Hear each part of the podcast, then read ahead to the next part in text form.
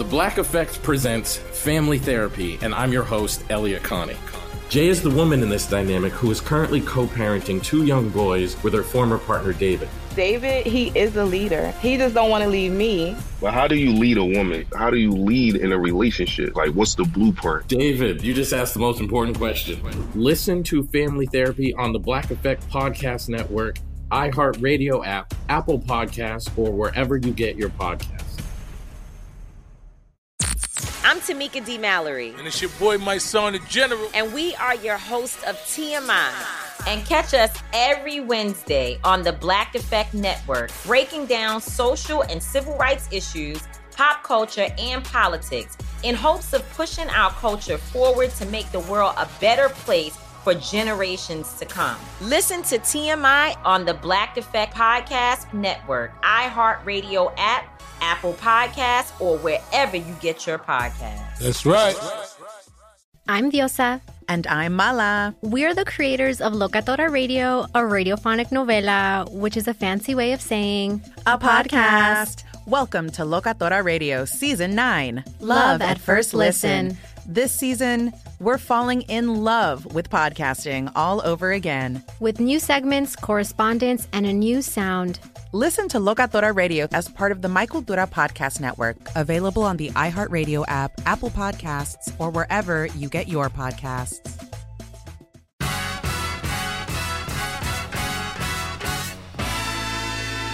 Here at the Black Information Network, we know how important it is for you to start your week off energized, engaged, and enlightened.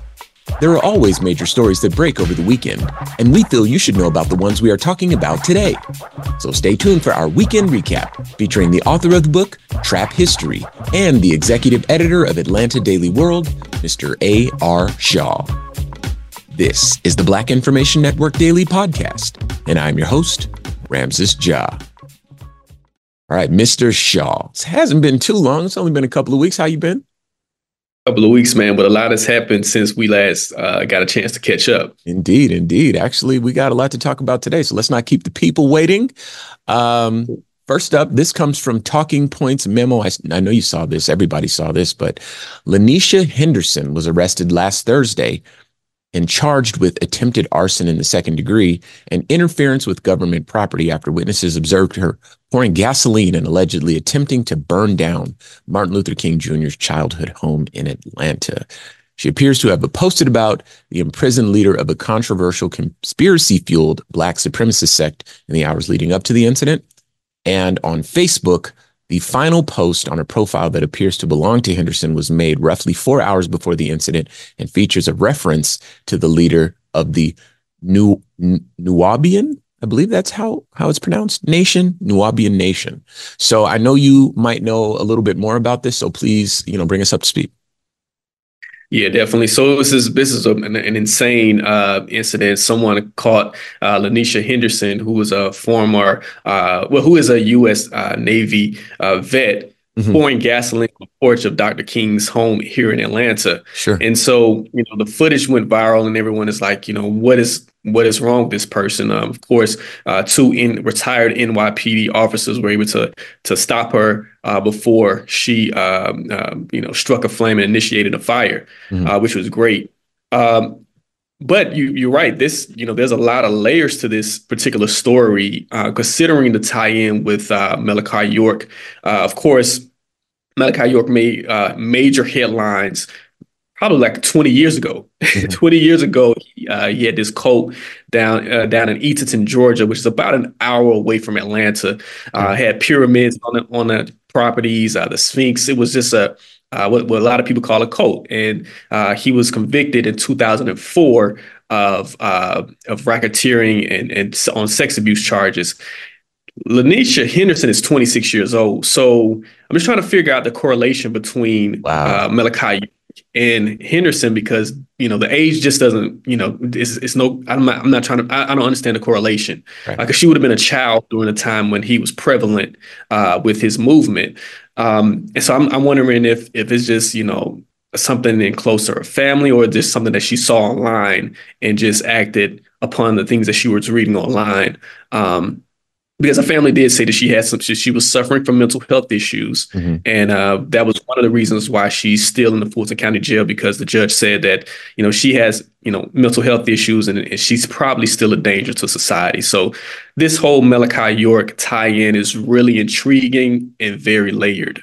You know there's there's something uh, familiar about this story because i have a friend that i went to high school with and we played football together and great guy.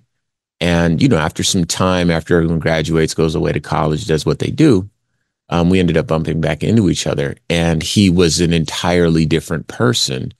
And I could tell that there was some mental issues at play.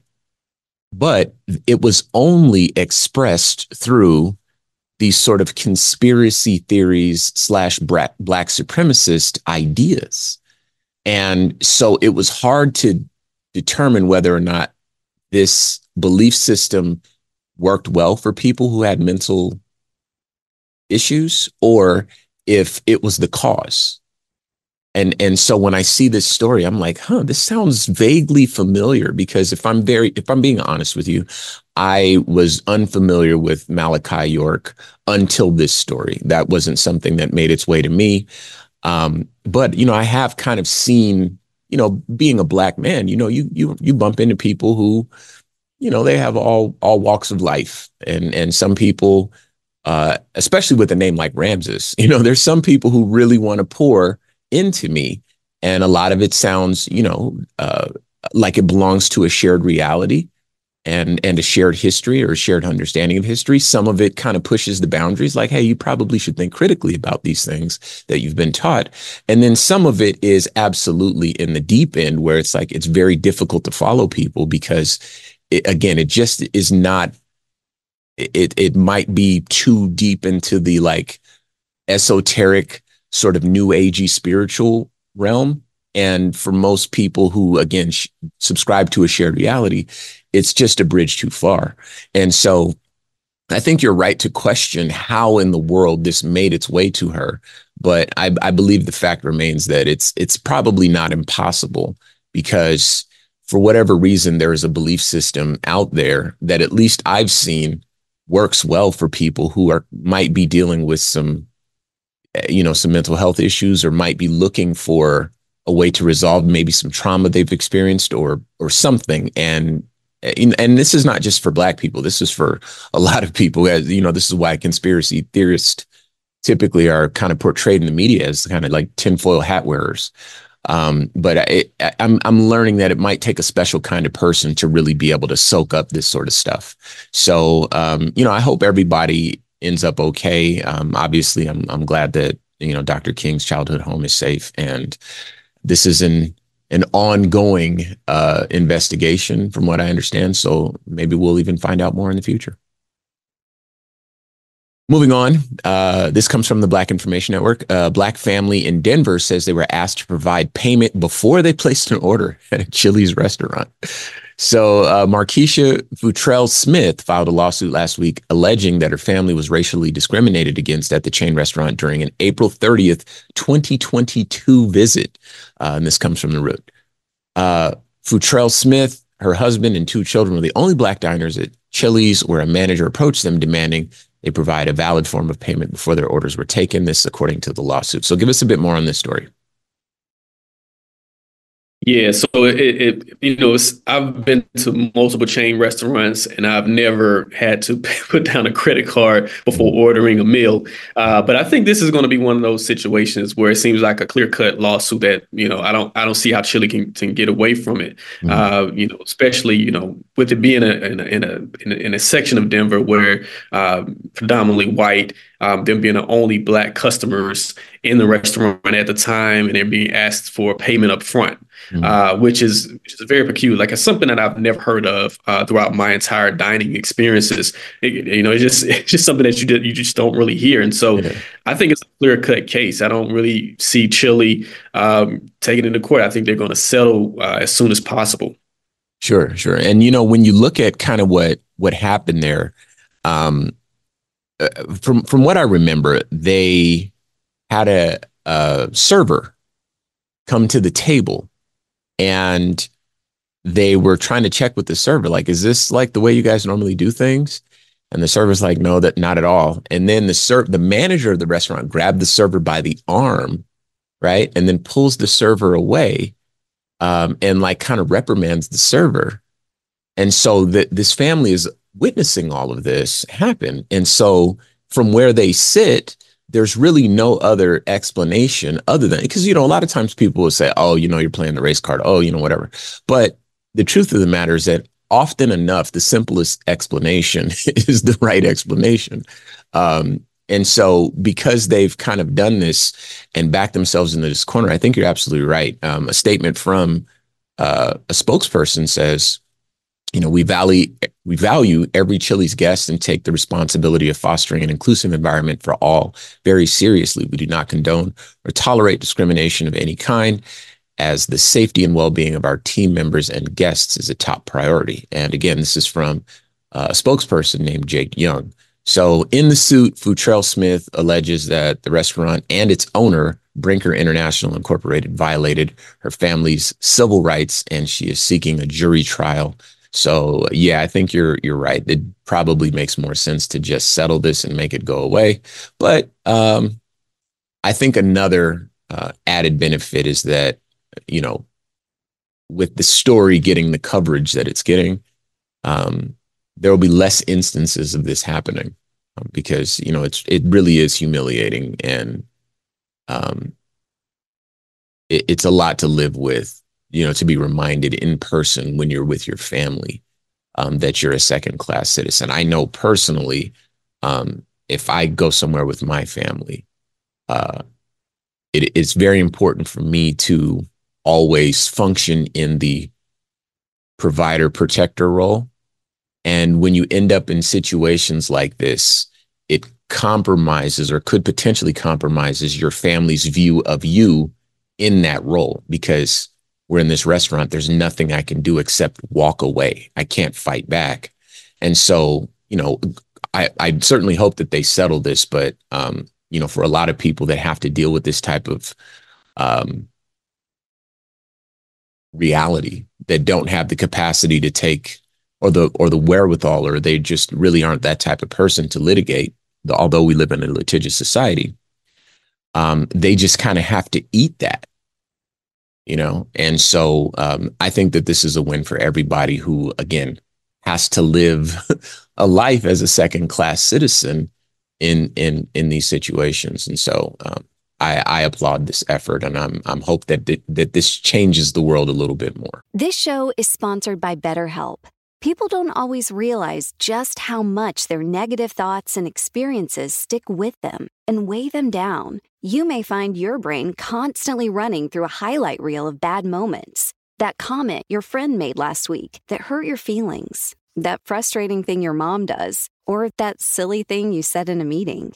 Maybe it's time to get it all off your chest. Whether it's a tiny annoyance or something much bigger, talking about it can give you some relief and lead you to a potential solution. That's where therapy comes in. It's a safe space to share whatever's weighing you down and learn to process it so your internal highlight reel can focus on the good stuff. And BetterHelp offers affordable online therapy on a schedule that works for you. Connect with a licensed therapist by text, phone, or video call. Start the process in minutes and switch therapist anytime. Let it out with BetterHelp. Visit betterhelp.com slash BIN today to get 10% off your first month. That's BetterHelp, H-E-L-P dot com slash B-I-N. I'm Elliot Connie, and this is Family Therapy my best hopes. I guess identify the life that I want and, and work towards it. I never seen a man take care of my mother the way she needed to be taken care of. I get the impression that you don't feel like you've done everything right as a father. Is that true? That's true. And I'm not offended by that. Thank you for, for going through those things and thank you for overcoming them. Wow. Thank God for the deliverance. Every time I have like one of our sessions, our sessions be positive. It just keeps me going.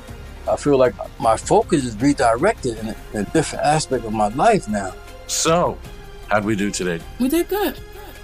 The Black Effect presents Family Therapy. Listen now on the Black Effect Podcast Network, iHeartRadio app, Apple Podcasts, or wherever you get your podcasts. Danielle Moody here, host of the Woke AF Daily podcast. We've been with iHeart's Outspoken Network for a year, and what a year it has been. Every weekday, I navigate our rapidly changing world alongside our series of fabulous expert guests. As we head deeper into 2024 and yet another life changing election cycle, Woke AF Daily is here to keep you sane and woke. Woke not just to the latest headlines, but also to the collective power we all have. Woke to the need to build community with those around us. Woke to how to avoid burnout, and woke to the ways we can all find joy in the madness. Make Woke AF Daily with Danielle Moody your podcast destination for 2024 election news and analysis. And tune in to hear the ways I am working to stay grounded amidst it all. Listen to Woke AF Daily Season 5 on the iHeartRadio app, Apple Podcasts, or wherever you get your podcasts. Today's guest is the author of the book Trap History and the executive editor of Atlanta Daily World, Mr. A.R. Shaw. All right, this from the Black Information Network as well. Three officers have been fired and one suspended without pay after a black man was shot by police while it, while his vehicle was being repossessed outside his home in Alabama. This, according to CNN. Um, I'll share a bit. Stephen Perkins, age 39, was fatally shot on September 29th after officials said he brandished a handgun with a light towards an officer with the Decatur Police Department. And this, according to the Alabama Law Enforcement Agency. Decatur police were initially called to Perkins' home after he allegedly pulled a handgun on a tow truck driver as he was attempting to repossess a vehicle at the man's home. On Thursday, which was December 7th, Decatur Police Chief Todd Pinion announced that the city's mayor decided to fire the three officers and suspend one following a hearing that determined the officers violated policy. So I know that's it in a nutshell, but I know there were some more details to this. So so help us out. Yeah, so you know what's what's interesting is that the police chief uh, basically told the truth, and which is so interesting that that uh, you re- you rarely hear instances where uh, you know, and uh, I guess this early that an officer you know really tell the truth, and the police officer said that uh, well, the, the police chief said that the officer didn't order Perkins to drop the weapon. Mm-hmm. And that was the, that was the, the the gist of the entire thing was that uh, they you know they they they did identify themselves, but they never said, you know, drop your weapon, which mm-hmm. is which which it would you know would be asked to do before firing. Um, so uh, yeah, they they didn't follow protocol, and you you see these type of inc- incidents happen all the time, but you rarely see uh, officers uh, reprimanded for for doing things of this nature. Um, and so uh, you know this is something that that's that's not normal, but it should be normal in terms of when officers don't uh, follow protocol yeah. that they are reprimanded for, for yeah. the things that they do. Yeah, absolutely. Accountability. That's really what the whole Black Lives Matter movement was about. You know, accountability. You know, are there consequences for taking a black life unnecessarily? So, um, yeah, that's really something that we've been seeking for a long time. So to see it uh, is certainly refreshing. The thing is, uh, and I, I know you agree with this, but I think that the most disturbing part of this, though, is that it shouldn't have happened in the first place. This man lost his life.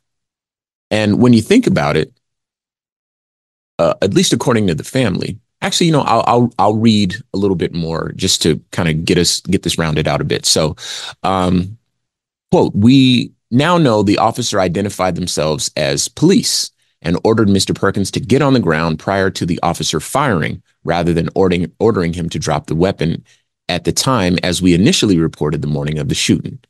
Uh, Pinion said in a statement. That means we also erred in stating Mr. Perkins refused to drop his firearm prior to the shooting. I apologize for the inaccurate description of the encounter in our initial statement. So, again, this is according to the police chief, as you stated. But Perkins' family argued that the 39 year old didn't owe money on his car, citing that they had found financial receipts proving he wasn't at risk of being in an active status of repossession and that monthly payments were processed through his financial company. And so when I say that this shouldn't have happened in the first place, I think that there is an interesting intersection here. So let's say, for instance, you know, the person listening to us have this conversation today. This person uh, has a car note and they pay the car note every month, right? And from their pers- perspective, they have the receipts, the car note is there, uh, and it's coming out of the account. You know, it's it's their car. This is the arrangement. They've honored it. So that's that, right? And then a tow truck comes and tries to take their car away. You can imagine very easily that that could that could be a scam in and of itself. Why is there a tow truck here? I pay for my car every month. I don't know who that is, but they're not taking my car that I pay for, right? And in this country, we do have a Second Amendment that allows you to defend yourself and defend your property uh, using a gun. And so, if you take your gun and you say, hey, you're not taking my car from me, you have not broken any laws yet. And of course, you know, the reason that we have our due process and, and indeed the critical process theoretically for the entirety of the criminal justice system is to make sure that people are innocent until proven guilty, right? And so if no crime has been committed yet and no one has been proven to be guilty of anything, then when the police show up and do not order a person to drop their weapon, that person ends up dead. And then the family says, this whole thing shouldn't have happened in the first place. This sounds like something that, again, should never have happened right? And and and when you look at it i think that a lot of people's impulse uh, certainly beyond our community but a lot of people's impulse is to look at things like well the police are absolutely right all the time and the police always get the best optics when re-examining in hindsight and that um, there are unlimited levels of forgiveness. And i think that the reason for that is that a lot of times there's other people who don't their lives, they never interact with the police. They don't realize that police are human beings that make mistakes and that situations come about in life that uh, disproportionately affect Black people negatively, of course, but they come about in life that cause for there to be misunderstandings, frictions, things that need to be resolved peacefully. And when you introduce the police into an equation where there are Black people who are exercising their Second Amendment rights, often enough, those people end up brutalized or dead. You know, and when I say brutalized, I'm referring specifically to the incident in Alabama that we covered, uh, where the man was tasered on the hood of a car. I, his name escapes me right now, but he was tasered, and he had, and the officer pulled a gun out of his pocket that he's legally allowed to own. It was legally registered to him. Pulls a gun out, starts laughing, and tases him in the back right? And had that been a gun in his back, who knows what would have happened? And so, again, that intersection of Black people exercising their Second Amendment rights, of police involvement, of life happening. The man in Alabama was changing a tire. This man was protecting his property from what could have theoretically been a scammer, according to the family at least, because he paid his bills according to them. They got the receipts. So this is just one of those situations that is just exceptionally unfortunate. There's no recovery. No matter what the lawsuit pays, it's not going to bring him back. His life was cut short. He was still in his 30s. And based on the, the family's account, paying for everything, the police and the tow truck just showed up to his house and he lost his life, perhaps because of a banking error or because of whatever. So um, sad all the way around. Sorry, that's just it. It it's tough to keep covering these sorts of things. So anyway, we'll end on a on a positive here. Um, something that we can we can all, we can all be proud of. So Mayor Andre Dickens teamed up with several hip hop artists, collectors, and educators to host the Hip Hop 50 Time Capsule event at Atlanta History Center.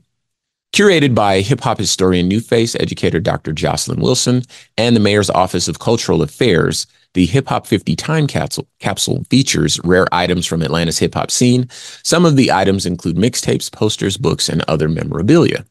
Trap History, a book authored by ADW's executive editor, A.R. Shaw, is featured in the time capsule. And far be it for me to state another man's brief, sir. So, first off, congratulations. And second of all, please give us more.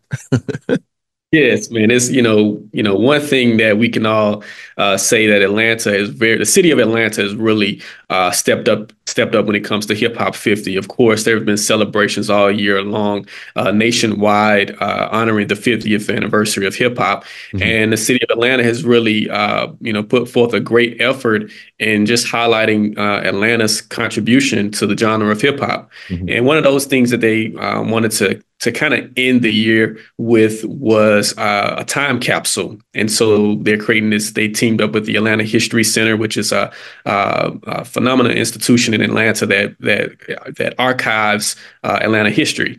And so. Uh, of course, like you said, they're gonna they different uh, items from uh, whether whether it's music CDs, albums, uh, shirts, you know, paraphernalia, tickets, the book Trap History. Yep um, several items that will be in a time capsule and they're going to bury the time capsule and they're going to open it 25 years from now on the 75th hmm. anniversary of hip hop. Okay. And so it's just amazing to see, uh, you know, all you know this entire year of of celebrating hip hop. Of course, I'm not sure if uh, you know if you got an opportunity, but last night CBS did a, a tribute to Hip Hop 50, um, where there was different performances uh, from from different decades and eras of hip hop. And so yeah, it's just a this is a uh, another thing that you know we can be proud of uh, in terms of a cultural movement. And uh, yeah, it's just you know, big up to Mayor Andre Dickens for actually uh, getting behind this movement because I haven't really seen too many other cities really uh, pay homage in the way that uh, Mayor Andre Dickens has when it mm-hmm. comes to celebrating Hip Hop 50. Sure, sure. Well, um, obviously, again, it's something that we can all be very proud of. Uh, something that initially people relegated to the margins of society. Initially, something that people called jungle music and and you know really had a lot of negative things to say about it. To see now that it has outlived a lot of its early critics, that it in its own right has provided 50 years, over 50 years at this point, of entertainment, of dialogue, of insight into Black life, of you know many many different um, contributions have have been realized through hip hop, through the language of hip hop and the culture of hip hop, and we've been able to share and indeed influence, share ourselves and influence the world with this. Um, that's this is absolutely something that we can be proud of, and I think that I'll take that a step further. For your book to be included in this time capsule in one of the most prominent and you know influential cities on the hip hop map.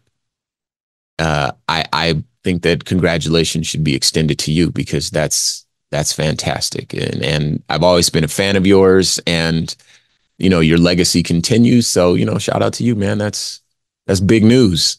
I love it. So, so absolutely, absolutely. So, um, you know, as always, I appreciate your time. Thank you so much for all the work that you do um, with the Atlanta Daily World, and uh, thank you for spending a little bit of time with me from time to time to talk about these stories and keep the people informed. Once again, today's guest is the author of the book Trap History and the executive editor of the Atlanta Daily World, Mr. A. R. Shaw. This has been a production of the Black Information Network. Today's show was produced by Chris Thompson. Have some thoughts you'd like to share? Use the red microphone talkback feature on the iHeartRadio app. While you're there, be sure to hit subscribe and download all of our episodes. I am your host, Ramses Ja, on all social media. And join us tomorrow as we share our news with our voice from our perspective, right here on the Black Information Network Daily Podcast. This show is sponsored by BetterHelp. It's a simple truth. No matter who you are, mental health challenges can affect you, and how you manage them can make all the difference. That's why everyone should have access to mental health support that meets them where they are and helps them get through. BetterHelp provides online therapy on your schedule. It's flexible, simple to use, and more affordable than in person therapy. Connect with a licensed therapist selected just for you. Learn more at betterhelp.com. That's betterhelp.com. I'm Diosa. And I'm Mala. We're the creators of Locatora Radio, a radiophonic novela, which is a fancy way of saying a podcast. Welcome to Locatora Radio Season 9 Love, Love at, at First listen. listen. This season, we're falling in love with podcasting all over again. With new segments, correspondence, and a new sound. Listen to Locatora Radio as part of the My Cultura Podcast Network, available on the iHeartRadio app, Apple Podcasts, or wherever you get your podcasts. Danielle Moody here, host of the Woke AF Daily podcast. We've been with iHeart for a year, and what a year it has been. As we head deeper into 2024 and yet another life changing election cycle, Woke AF Daily is here to keep you sane and woke. Make Woke AF Daily your podcast destination for 2024 election news and analysis. Listen to Woke AF Daily Season 5 on the iHeartRadio app, Apple Podcasts, or wherever you get your podcasts.